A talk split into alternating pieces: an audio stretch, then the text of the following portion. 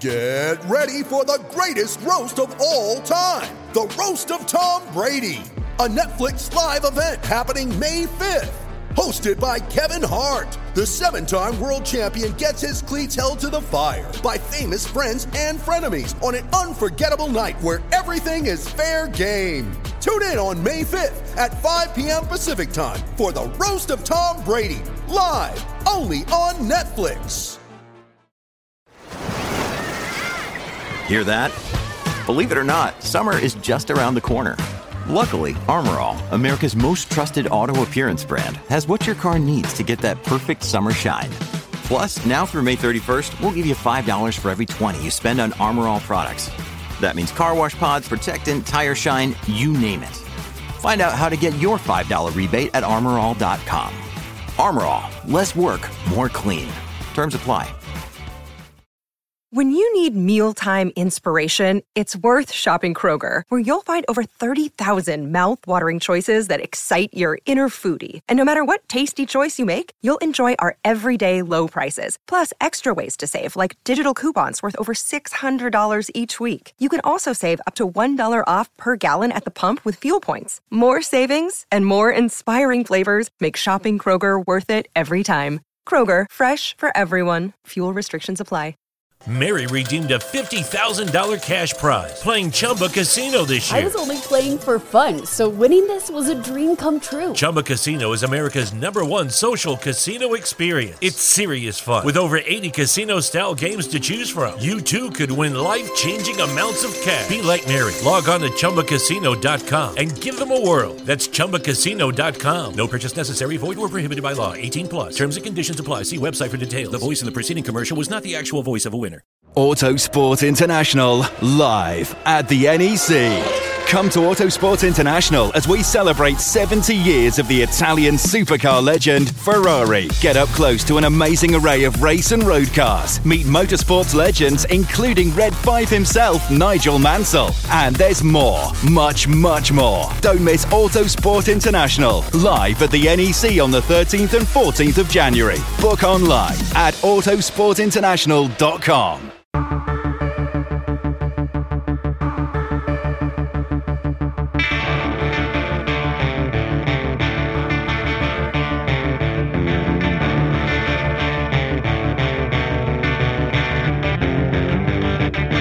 It's the Autosport Podcast. We ask why Formula E has delayed battery competition yet again and look at what we learned from the Hong Kong season opener.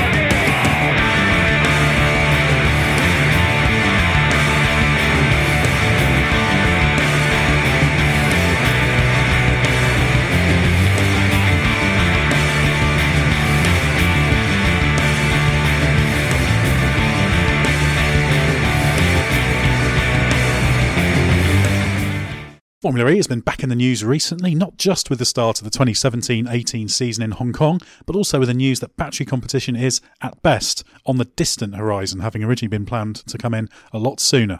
I'm your host, Ed Straw, and joining me to talk about all things electric, first is Autosports Formula E correspondent Scott Mitchell.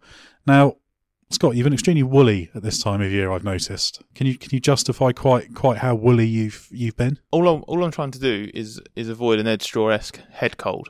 Um, but it's only really today that I've realised that I probably don't really need a hat. If I just wear my hair down now, it's perfect enough insulation. the infamous Scott Mitchell charity hair. Well, yeah, exactly. So my this is my, my usual plug. Go to justgiving.com slash Scott Mitchell 92 and give me all of your money. And now, far more sensibly, at least sensibly, I hope, we also have Anthony Rowlinson. Now, you've been getting involved in Formula E a little bit more recently. Obviously, you're a, a Formula One veteran, but you, you certainly enjoyed being out in out in Hong Kong. It seemed to make quite a big impression on you as a place for a race. It's great. I mean, it's an amazing city. It was my first time in Hong Kong. Um, I'm aware here that I mustn't exceed 30 seconds of eulogy about Hong Kong, given uh, Scott's earlier edict. But it was a it was a fabulous place for a, for a, to host a motor race, and I had a sort of bogus preconception that it'd be a bit like Shanghai, a sort of vast mega city um, swathed in pollution. But it's not that at all. It's it's a vibrant, bustling, energetic. Uh, post-colonial city, and but it's fascinating in every in every regard. You go there with this like idea of it, and then I think actually when you touch down in downtown Hong Kong, you realise just how westernized it is. And then I guess you sort of go, oh well, actually, until about twenty years ago, it, it it, it was under that rule, wasn't it? Well, it just it just it was ninety seven. Yeah, it, it, just blew me away the whole thing. Um, but but also the sheer sort of financial power and confidence that you get, the sense of wealth, and uh, actually we don't need to do anything on anyone else's terms other than our own. And it really sort of smacked me in the face because as a Brit, you're heavily exposed to sort of European culture and American culture, less so to sort of Chinese Eastern culture. And it's like wow this is a serious country uh, with with serious ambition in ev- in every way. I think it's got the highest concentration of skyscrapers, hasn't it? And it's like the fourth most densely populated city on Earth, but it's also got the highest collection of skyscrapers, and it's really intimidating when you walk when you walk through. Formula E's obviously got this reputation of racing in city centres, but this is this is proper. This is exactly what you would envisage with a city centre motor race. But I think what what gives it a bit of breathing space, if you like, quite literally, is that it's on the waterfront there on Victoria Harbour. So you, you have got that incredible Hong Kong skyline properly iconic thing.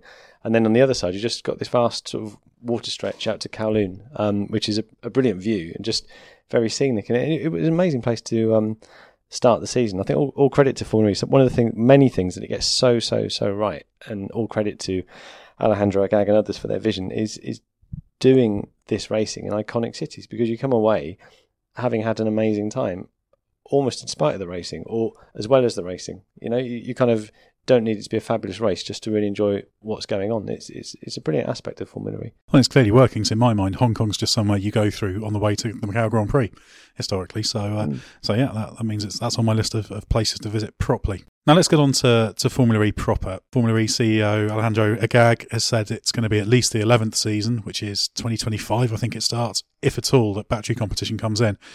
Now, Formula E is all about developing technology, pushing the limits. So surely this is a bit of an admission of failure if they're not going to go down the battery route. Yeah, this is actually the second time I've gone to a Formula E race. Um, looking for a little bit of an explanation of, of, of, why some kind of technological advancement has been put back. Actually, I've seen a version of the, the roadmap, the idea of of where Formula E should be in five seasons' time that, that first came out. I've seen a version of it that originally had battery competition in season three or something like that. So we, we should already have it. But at its heart, that that's the reason for for it changing is, is the idea of sort of what might be achievable in a few years' time, say six, seven years ago. The, the reality it hasn't happened quite like that. So Formula E's biggest strength to me, in addition to obviously this ability to attract manufacturer after manufacturer, is its you know, it's acceptance it needs to be flexible. So if technology is not achievable uh, at a, a, sensibly priced rate, or the what's relevant to the road car manufacturers in terms of what they need to be investing in changes, then Formula E and the FIA reserve the right to be a bit more flexible with what they're trying to achieve. And at the moment, the big thing with that is, is batteries.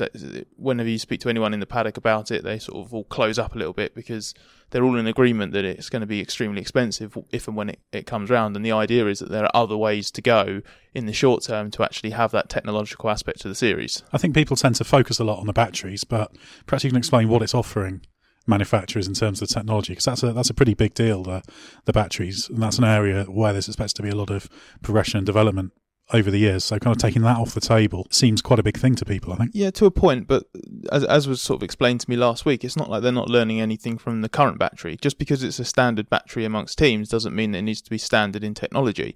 So the teams and the manufacturers can take away uh, learnings of, of of how to get the most from the battery. So sort of like how different, slightly different driving styles within each team affects battery usage, how you optimize it, how you write the software to get the most out of it, actually how you manage the battery physically, all of that sort of thing is very relevant learning. And then further down the line, if you can open up uh, different aspects of it, so whether you stick to a spec cell and then get the manufacturers to package the battery around that, like you, you can do things like that. But it's not just the battery that they're gaining stuff from. The big thing, obviously, this is the third season that teams have been able to build their own powertrain. That's the motor, inverter, and the gearbox, which are very important parts of an electric vehicle. Software is completely free in Formula E as well, and that's crucial in terms of working out what mapping you need in certain situations. So, on the face of it, I, I, I totally agree that that it looks like a very frustrating piece of stagnation on Formula E's part, but actually there are different elements of the championship that already give manufacturers quite a lot that they can contribute, and this is just one area that they've pushed back because they say, okay, in the short term, it doesn't really give us as much as we need it to to justify it. Of course, there is a new battery for season five, isn't there? When we when we will go to one battery per per car per race. Yeah, exactly. So there is Which is the McLaren battery. Yeah, so there is battery development. It's not like there's been none since since the championship started. And I'd just like to pick up on something that Scott said actually, which I think is really interesting. Is this combination of Formula E being visionary and pragmatic at the same time, which is really unusual. It's something I've never experienced in in uh, my my time sort of watching and writing about motor racing because there's definitely a sense in Formula E of everyone being in the same boat and trying to make a.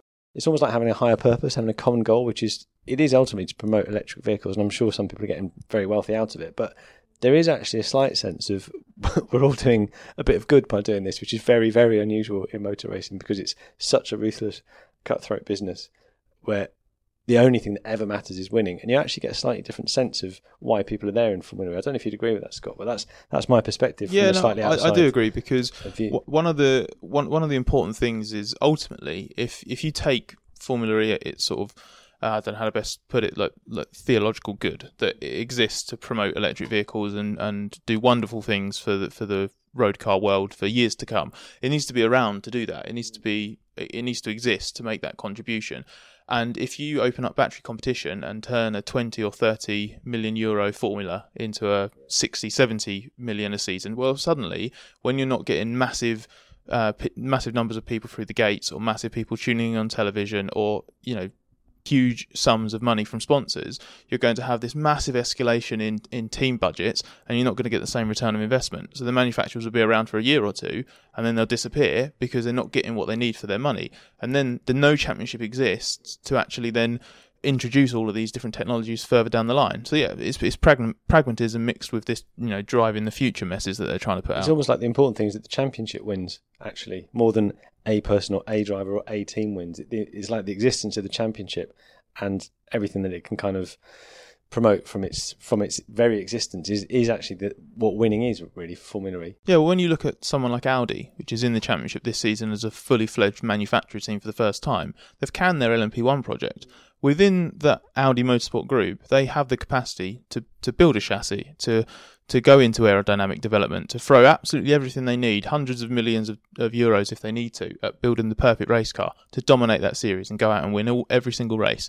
But they're they're very aware if they do that, they'll kill the championship. They won't have anything to compete in. They won't have anything to spread the message that they want to be spreading. So they're sort of saying, okay, fine. Well, we know that we could do this. We actually have the capabilities of doing this, but they're sacrificing that for the greater good of the championship. It's all a little bit utopian at the moment, but it's definitely working in terms of shoring up the medium term future of the series. Is it coincidence that, for the most part, Formula E is filled with manufacturers who are not in Formula One and perhaps who've made an active decision not to go towards Formula One? Because the, the obvious comparison there is the escalating costs in Formula One that just doesn't seem to be able to be stopped, and it's very difficult to get any kind of collective, collaborative, for the good of the sport feel. Well, I think again, it's only an opinion, but I mean, the essence of competition is so ingrained in Formula One. You know, the Piranha Club, the arms race, technical arms race that you have in Formula One, the way the drivers are. You know, it's all about being world champion, which is as it should be.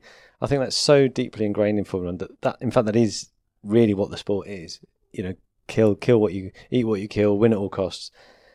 You couldn't really reinvent Formula One to be something other than that because it wouldn't be. It actually wouldn't be Formula One any longer. Whereas Formula E started with a rather different set of goals and ideals, and we're, we're seeing that play out. I mean, Scott's seen that for longer than I have, but you, you- you can very much feel it as sort of someone quite new to it. You do get this sense of there being a, a, a purpose to the to the championship, which is a very strange thing to say about motor racing, which is essentially a very pointless exercise. But with A with- pointless exercise. but it exists only because it exists. doesn't it? Shocking phrase. Whereas, whereas Formula E, actually, you get a sense that it's existing for actually something a bit more important than itself. Exactly, because in Formula One, and this is something that uh, BMW Motorsport boss Jens Marquardt said to me at the week uh, at the weekend in Hong Kong, that Formula One has been around for such a long time now, with so much success, that there's probably never really any serious consideration for whether or not it, it needs uh, it needs X to survive. Does it need the manufacturers? Well, probably not, because there are several teams whose businesses are built around being in Formula One. So Formula One will always exist. A championship like Formula E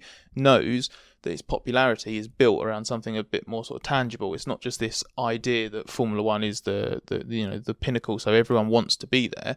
In Formula E, they're there for a reason. They're there because it's a cost-effective way to go motor racing in a way that they can justify to their board by spreading this message of the technology they're developing for the road. And if you kill that quickly by letting costs ex- escalate, then they're not going to have any reason to be there.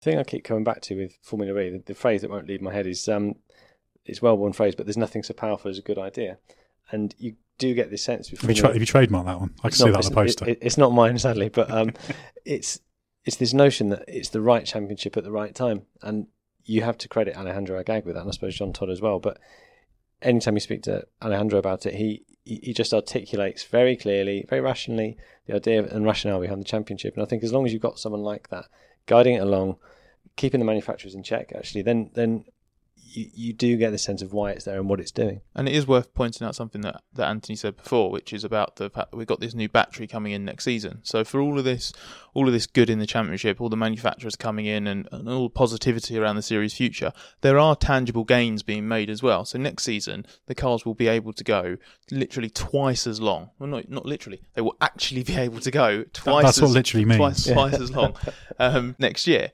which is significant pro- progress in what will effectively be four seasons worth of running. So the batteries will have greater power density. They'll be they'll be putting out more more more energy. They'll be giving the motors the fuel to be able to run at, at, at greater power. There's going to be so much progress being made. There already has been. There's been incremental gains over the last few seasons. We've got again this year where you've got 180 kilowatts of power instead of 170 in the race. And things like that, like the battery hasn't changed in four years, but they're still getting these extra little bits out of it. And then next year there'll be an even bigger shift, and the car will change dramatically as well. And then in three years' time, you'll have an even bigger shift. And just because there won't be the teams building their own batteries when that happens, there will still be massive gains that have sort of significance for the series as a whole and give the road car manufacturers something to take back when they build their road cars in the future. I do think the single car for race is going to be quite a big moment for Formula E, given the in the wider world concerns about range, etc., on electric cars. I think that's almost highlighted it a bit too much, and uh, in a way, that's that for me has felt like a little bit of a negative over the first few years. But it then becomes a positive if it allows to get to this point where like- I like suddenly your- you can say, "Here's the step change from one season to another." I like your analogies, positive, negative. It's very good. Very, Exactly, Very yeah. appropriate. And, and Sam Bird will be happy that we're getting rid of the mid-race He- car he swaps will, as well. As the, race one in Hong Kong, I've okay the the the nature of the circuit with a sort of short short pit lane that bypasses the final corner sort of helped him out. But I've not seen a driver win a race serving a drive-through penalty before, so he was very lucky to get away with that one. very, very. Uh, Mark Webber managed it in Formula One at the Nurburgring, didn't he? His first win he win. did. You're right. 2009. Uh, Yeah, but no, yeah. it's, it is very, very rare. I must admit, I'm not a big fan of the car swaps. Also, it's always concerned me quite how much, how many people there are around and everything. It's ne- I'm surprised it's we don't have more incidents. We had one last year in Berlin when Felix Rosenqvist ultimately cost him the win. He didn't. He got away with it in terms of he won the race on the road, but he didn't actually end up keeping the win because he got a times time penalty for an unsafe release. And I wrote at the time afterwards that Formula E needs to find a way to, to, to get away from this because you you can't have a system that is only reactive to problems. So if something terrible happens and someone gets seriously injured in a mid-race car swap in the fourth season, and that's when you go, oh, these are a bit dangerous. We should probably do something about this. Well, the danger's been there for four seasons. It's far better to be preventative than it is to be reactive. So, from a pure safety point of view as well, it's going to be quite a big step because I've always felt that it's one one area where Formula E is just sort of chancing its arm a little bit, and that's when it comes down to safety, you can't just be relying on luck. Yeah. It's a little bit Keystone Cops, isn't it? The whole thing, because generally it's a very slick and professional championship, and it's got high ambitions. But that aspect of it does come across as just a little bit. We're winging it here, aren't we, guys? You know, and it, you see drivers unbuckling and sprinting across, and okay, they're, they're doing a good job. There's, you know, it's um, a physical challenge for them, but you think. Mm, this somehow it doesn't sit quite comfortably. Well, with, yeah, and this with is the some- rest of everything you see. and, and and especially given that they've got this minimum pit stop time in place as well, which gives the drivers about three, four, five seconds leeway in terms of swapping the cars. It's not like they're jumping in the car and then taking off again. They've got this sort of grace period and they're still pushing the limits, like Sam said. You know, we, we were in the lead, we were fighting for the win, we had to push. That's why I made the mistake. If you're making that mistake when you've got a few seconds on the table, what happens when it suddenly becomes a proper race? So they've policed it quite well in that regard. I just think that there's probably more they can do, and they're just we're just lucky that there's only one more season before the problem gets eradicated for us. Now, Scott, you've been explaining things very well so far, but in our season preview podcast, you predicted Lucas di Grassi to win the championship, a title fight with Sebastian Buemi. Now, they both started two races. The two drivers have a grand total of one point between them. Yes, so, I was right. They're going to have a cracking championship fight because there's only one point between them after the first two races. Well, from that perspective, you could argue it, but I think Sam Bird, up in the lead with 35 points, might have something to, to say about that. So I don't want to get too bogged down in, in too much of the detail about the race, but what did we learn in the first weekend in Hong Kong that we didn't learn from the Valencia test? Nobody's going to get away with bad qualifying this year. Buemi and Di Grassi, one of the one of the conclusions from Valencia testing was that it would be very close in the fight for pole. But I don't think anyone expected Jaguar to come out with such searing one lap pace. You know, Evans should have been in the pole fight both days, which was incredible, and he eventually scored Jaguar's first podium. So the sort of compression through the field that we expected from Valencia is arguably a little bit more aggressive. And the problem with that is going to be that because Audi's one lap pace isn't anything special, that that car is very quick in, in, in, in the race, and Abt and Di Grassi, respectively, on Saturday and Sunday, were among the quickest, if not the quickest, over the course of the race in race pace. So that that is still very much a valid conclusion. The problem is they're dropping themselves into the position where they can get caught up in bumps and scrapes and pick up damage and suffer electrical problems that they're just not going to get away with. Does this have the feel of a of a championship that could be very much based upon the driver making the difference, and it also being about the teams getting it right, not just the inherent package, but if you're giving away a few tenths in qualifying, it's going to make all the difference, isn't it? Yeah, well, I think if you compare it to I when I wrote something for Autosport Plus last week, and my comparison was qualifying in Hong Kong compared to Q2 in Monaco for the Grand Prix earlier this year. And there was 16 drivers in Formula E in Hong Kong covered by 0.9 seconds, and that was across nine of the teams. And then if you go to Q2 in Monaco for the Grand Prix, where obviously everyone puts on their softest tyres and they crank everything up to 11. Well, not quite Mercedes, but everyone else cranks it up to 11. So the spread is usually more realistic. And that same gap covers the top five in, in, in Formula One. So, so, you know, if you're if you're in an Audi or a Renault in Formula E and you drop two or three temps, you're not even in the top 10. Whereas obviously if you're in Mercedes and for, or a Ferrari fighting for the F1 title and you drop a couple of temps, you might be on the second row, maybe the third row. So I don't, I don't know about you, but obviously what you've seen in Formula One. But it's just that sort of I, one of the things I love about Formula E is that the punishment for the driver and the teams yeah. is so severe if they make a mistake. Well, I was, I was really struck by Alex Lynn um, speaking to him after race two, I think it was, um, and he literally, I said, "How was it for you?" And he literally rolled his eyes and went, "Wow, that is one of the wildest, fiercest bits of motorsport I've ever been involved in." And the intensity of the competition that he was feeling was him speaking as a racing driver. It wasn't. It wasn't someone adapting to a different car or a new championship. It was the sheer competitive edge that he'd had to find just to kind of stay involved. Um, and that really hit home to me because, you know, he's a very experienced guy, Alex, and he's, he's, you know, he's done Le Mans, Formula One, all sorts of broad, broad experience of motor racing. So he knows what he's talking about. And this really hit home to him that this was a very tight competitive championship. I think it was um, practice on the, the Sunday morning when uh, looked at the timing screens and saw that 19th and 20th on the uh, in practice for fastest lap times were were Andre Lotterer and Neel Jani, guys that have got what four Le Mans wins between them. Um, Porsche LMP1 stars up until the end of this season. You know the two guys that are regarded probably as highly as you can be outside of racing in in Formula One, and they were propping up the timesheets at a Formula E event on the second day as well.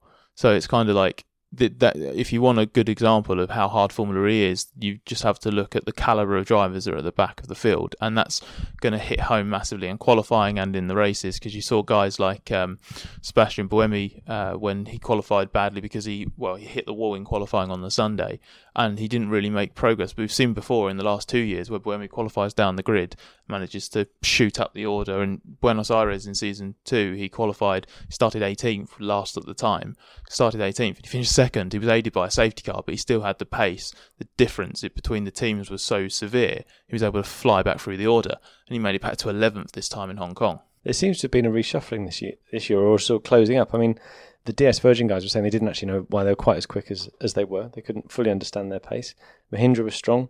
Um, Jaguar obviously made a massive leap. So you know, you watch this more closely than me. You've got a greater um, breadth of knowledge to draw upon, but it definitely seems to be much closer this year than it has in previous season. Yeah, I think with uh, with Bird's win on the Saturday, and he's a championship leader now as well. I think he'll and he and the team will be honest to say that they were flattered by circumstances in, in Hong Kong. They just they pieced together a good weekend. Sam drove really well on the Sunday to salvage. I think he was sixth from from 13th on the grid after a 10 place grid penalty. Fifth. Fifth was yeah exactly. So you got he's got a win and a, and a, fifth from the first two races. I think he would have you know the cliche bitten your hand off if you'd offered that to him But pre weekend. If, if it was so close, can you just explain how he managed to win the first race after that drive through? Because it's not as if he took the lead that early in the first stint. He passed Jean-Éric Vergne's technical cheater not that long before the before the pit stops, and so as soon as he got the pit, the drive through penalty, he thought, "Yeah, he's not going to be able to win this," but he managed to. Yeah, first of all, I'm not going to let your subtle drop of technical cheater go past without without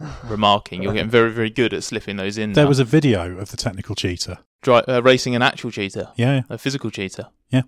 Um, no, so basically, I've, I've, in, in, it's, it's there. It's, it's after- there, provable on YouTube. So Sam passed the technical cheater. You're right towards the end of the first stint. It was a great move as well. One of the best I've seen It in was a good Formula E. He had a combination. He had better race pace than than than Vergne, and it's not the first time we've seen someone who, arguably has an inferior package have better race pace than Vergne. Sometimes he's he struggled, but Vergne said after the race that he had a really difficult time in both cars. He was really struggling.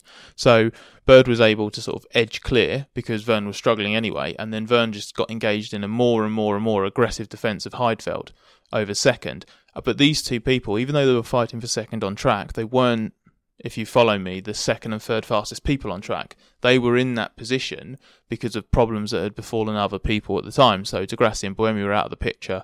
Rosenqvist wasn't in the picture either. So you had this situation where Bird was in front, edging away from two people battling really hard who weren't actually his quickest pursuers. They just happened to be the nearest people to him on track. So he just got further and further ahead. By the time he served his penalty, came out, was only just in front of them.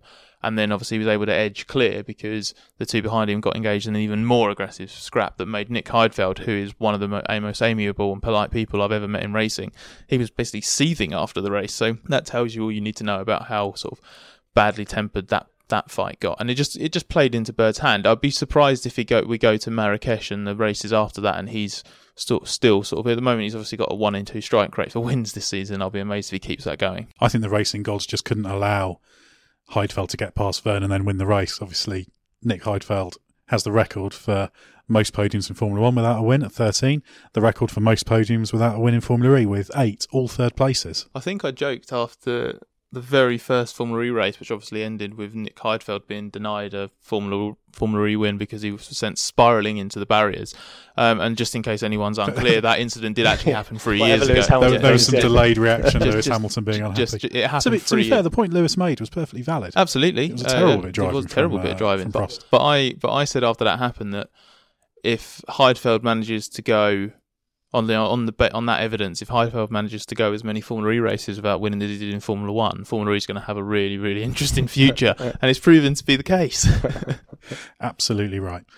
But can we expect this to keep happening? Is it just that this is the start of the season? People weren't quite ready and on top of their packages. Are we going to see a, a more clear pattern emerge as we go to Marrakesh and beyond, and maybe the field spread out a little bit more? Oh yeah, we'll, we'll see a clearer pecking order because the mistakes that sort of blighted a few weekends in in Hong Kong just won't be repeated. Buemi talks about having this mystery problem on the on on the Sunday, wh- wh- which was a bit bizarre, and he was very very cryptic about it. But Renault e.dams is a very very good team. They've won three consecutive teams championships, four out of the six titles on offer in Formula E because obviously Buemi won the drivers' title in season two. So they'll get on top of that sooner rather than later. If it's not Marrakesh, it'll be Punta del Este or, or a race in the future. And you'll have people like Di Grassi who have who built their reputation in Formula E off of executing more clean weekends than bad ones. Uh, you can't imagine that he's going to have too many repeats of the shocker that he had in Hong Kong. And then guys like Rosenqvist, who yeah, he won the second race, but he admitted that he's not at the level he needs to be at at the moment because he's not particularly comfortable on the brakes and the- he just seems a little bit on edge in the car. So that will settle down. Techeetah will get a little bit more up to speed because until they got to Hong Kong, they'd only done three days of testing because they don't get the private testing that afforded to manufacturers. So by the time they get up to speed, you'll have Vergne, who won in Montreal at the end of last season. He'll be a more regular threat. Guys like Andre Lotter are Vergne's teammate. They'll get a bit more experience. He might become more involved. So the, the picture will change as the season goes on. Hong Kong's a slightly atypical track as well, isn't it? Marrakesh is a little bit more like what you've got a normal Formula E circuit. Well, this is the thing. You're going to go from Hong Kong, which is one of the bumpier, mm. dustier, mm. proper city circuits. then you're going to go to Marrakesh, which is still very dusty, but mm. it's it's a proper racetrack. You know, actual championships go there, so that's going to be a bit of a weird one. And then we're going to go to I think the next race after that is Punta del Este, the replacement for Sao Paulo. That's by the beach in Uruguay. So that's going to be really dusty, uh, well, sandy. Uh, so it, it's quite funny, actually. We talk about uh, we're expecting this pecking order to emerge. Maybe it will take half the season before we actually sort of know where we stand. Whereas previously, like last year, when we went out and won the first three races, and you're just like, yeah, okay, we can see where this one's going. I suppose this is fairly typical of any championship. We have reasonable rule stability, isn't it? People iterate, and, and the people who make the, the big gains early on, which tend to be manufactured or the best funded, it's you know whatever championship is in, the other teams get close and chip away, so the the performance differentials negligible towards the end, and maybe that's where we're at with Formula E this year. Yeah, I think so. And my point about Audi still stands because they didn't really have this similar level of technical investment that say Renault did for the first two seasons of the powertrain war. They did quite well with sort of limited technology, and now they've put that investment in for the final year of the rule cycle. So along with Jaguar, they're they're one of the teams that's making a bigger jump than you would expect when you've got this consistency. And can we expect for the rest of the season certain teams to get their barcode right as well?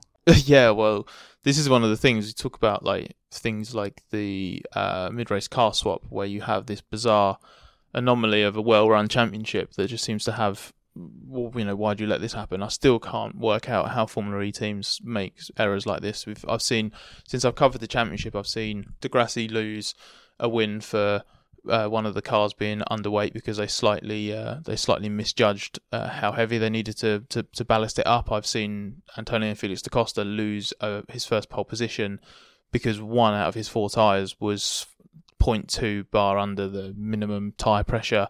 Um, Buemi's been chucked out of a couple of race results for, for being under the weight limit, and now, and now Abt's lost his first win in Formula E and Audi's first win as a works It's, it's the third time that Yeah, it's the, the third time that the Abt team has, has lost a win. Yeah, exactly, which is which is absolutely crazy. And and Abt's lost it because someone effectively. I remember when I when I was karting um, as a kid, you'd have like a scrutineering card and you'd fill out your your seals on your engine and, and stuff like that, and then you submit it. And they've done that. They've got the technical passport they need to fill out, and um and and the motor and inverter barcodes didn't match up. And the so the idea is that uh, it's completely legitimate. They've they've not done it through nefarious means, but they've basically changed the batch of powertrain parts after pre-season testing at Valencia, and that's the plat one that uh, the, they're the units that they plan to complete the season with. And what they've done, they've filled out the passport with the information from the previous batch. So no no intention, we believe, to to mislead anyone. Why would you when you've got something so obvious there? Like you're not going to get away with that. It's just it's just human error. And the trouble is, if you don't come down on that, someone will take advantage of it one day, won't they? Yeah, So exactly. So you've kind of just got to go. right. That's a really frustrating human error, and I can't. You got to think it's not going to happen again. Touch wood. Feel sorry for the guy that made the mistake, but yeah, exactly. Things like that. So you're going to have guys, guys not being thrown out of the results for really frustrating, silly little reasons. And I guess the other thing from Hong Kong, Eduardo Mortara, possible Formula E star. Yeah, Came was very close to winning the second race. That was amazing. Um, obviously, I've I've seen a few rookies come in and, and, and do do some some amazing things in, in the championship. Rosenqvist got pole on his second weekend. So if you're taking it based on their second Formula E race, Mortara was arguably as special as Rosenqvist last year, but Rosenqvist didn't come close to, to converting that pole to a win. He was bang on it, wasn't Yeah, he? it was- Sunday. And uh, you must have got the impression from sort of the people that have been in the been in the championship a, little bit longer, just how special it was that Yeah. he came in and did No, this. It was amazing. It was amazing to watch. The, the thing that really struck me was the precision of his driving. And okay, given his his previous record at Macau and all the rest of it, it's it's it's no surprise that he can do that. But it was really impressive to watch, just just as a sort of display of sporting skill. fr- from a driving point of view, that was that was really cool, and he was it was really cool to see someone come in and just sort of put it on the limit because he put it in the wall in in, in qualifying the, the day before, which was uh, you know he'd crossed he'd, he'd found the limit then, so he reined it in. He drove really well in the race on Saturday, and then on Sunday he hooked it up in qualifying, did a good job there, and in the race he was just once Rosenqvist spun and handed him the lead, it was just amazing. what, what was Yeah. what was really sort of telling for me, and this is you know the probably the lesser sexy side of, of Formula E racing, is the ease with which he was able to extend his lead while managing his energy. He said that in the second stint, he was basically the reason he was pushing on, the reason he went for fastest lap, which led to the mistake, which was stupid, and he should he knows that, and he should have seen it out for the victory. He did that because he had too much energy. He'd oversaved. He was above target, so he needed to use it because by the time you got into those last two or three laps, you're past the point of saving enough energy so that you can react to a safety car. You can just go for it. Uh, so he got a bit too tempted. But I just couldn't believe he was in that situation. When you look at someone like Kamui Kobayashi, a guy who has pr- prior experience of that kind of racing from LMP1, um, he he really struggled on energy. And OK, Mortara had a little bit more testing experience than Kobayashi did, but Kobayashi was nowhere on his energy management, and Mortara was just absolutely stunning. It was it was uh, chastening actually to see how gutted he was afterwards. I mean, in the press conference was one thing, and I happened to be on the same flight home as him, which was um, effectively 24 hours later, a bit more, and he was still really downcast. Actually, I was. I mean, normally if you see a driver in, a, in an airport, you know, it's relaxed. You might well say hello, but he, he definitely wasn't talking. He had the blinkers on. He had the earphones in.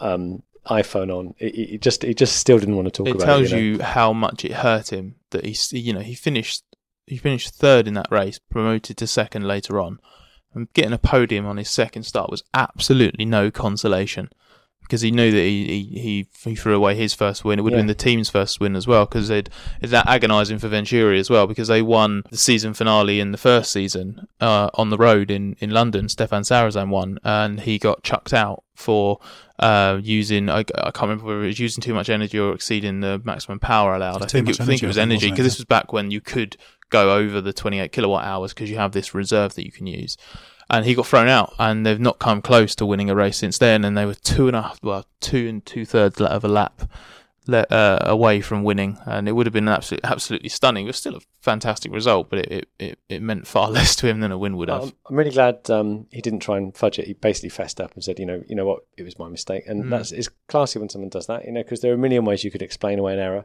And Especially in Formula E. Yeah, and he sort of didn't. He said, "I kind of blew it," and that's that's why he was so gutted. I think because he knew it was his mistake. But it's it's still good to see someone actually hold their hand up. You know, you get a driver and any sportsman they gain a lot of respect for just saying, "You know what, I dropped that one." Yeah, and I think there's little doubt that uh, Mortara, provided he hangs around Formula E for, for a while, I don't think that first one will be too far away. Of course, his next chance will be in Marrakesh on January the 13th. Obviously, Autosport will be there to bring you all the all the latest news on that. So check autosport.com in the interim for all the latest news from not just Formula E but Formula One and the whole world of motorsport. Check out Autosport magazine out on Thursday. The Christmas double issue is out uh, is out this week. Plenty there to to get your teeth into. And also check out sister titles F1 Racing, motorsport.com, and also maybe try out the Inside EVs website, which is also part of Motorsport Network, which covers all things electric vehicle, both on the road and on the racetrack. Thanks very much for joining us. We'll be back soon with another Autosport podcast.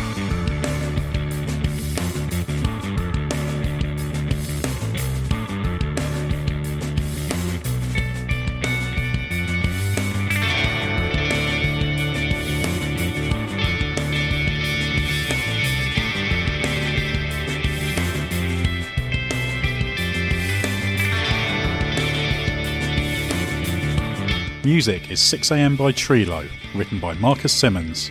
See soundcloud.com forward slash Trilo Music.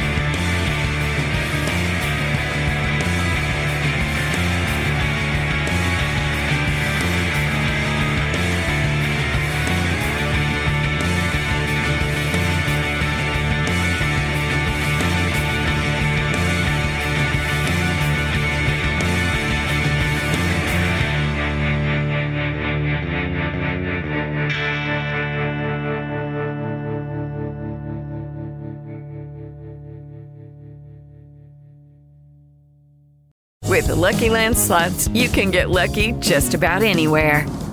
This is your captain speaking. Uh, we've got clear runway and the weather's fine, but we're just going to circle up here a while and uh, get lucky. No, no, nothing like that. It's just these cash prizes add up quick. So I suggest you sit back, keep your tray table upright, and start getting lucky.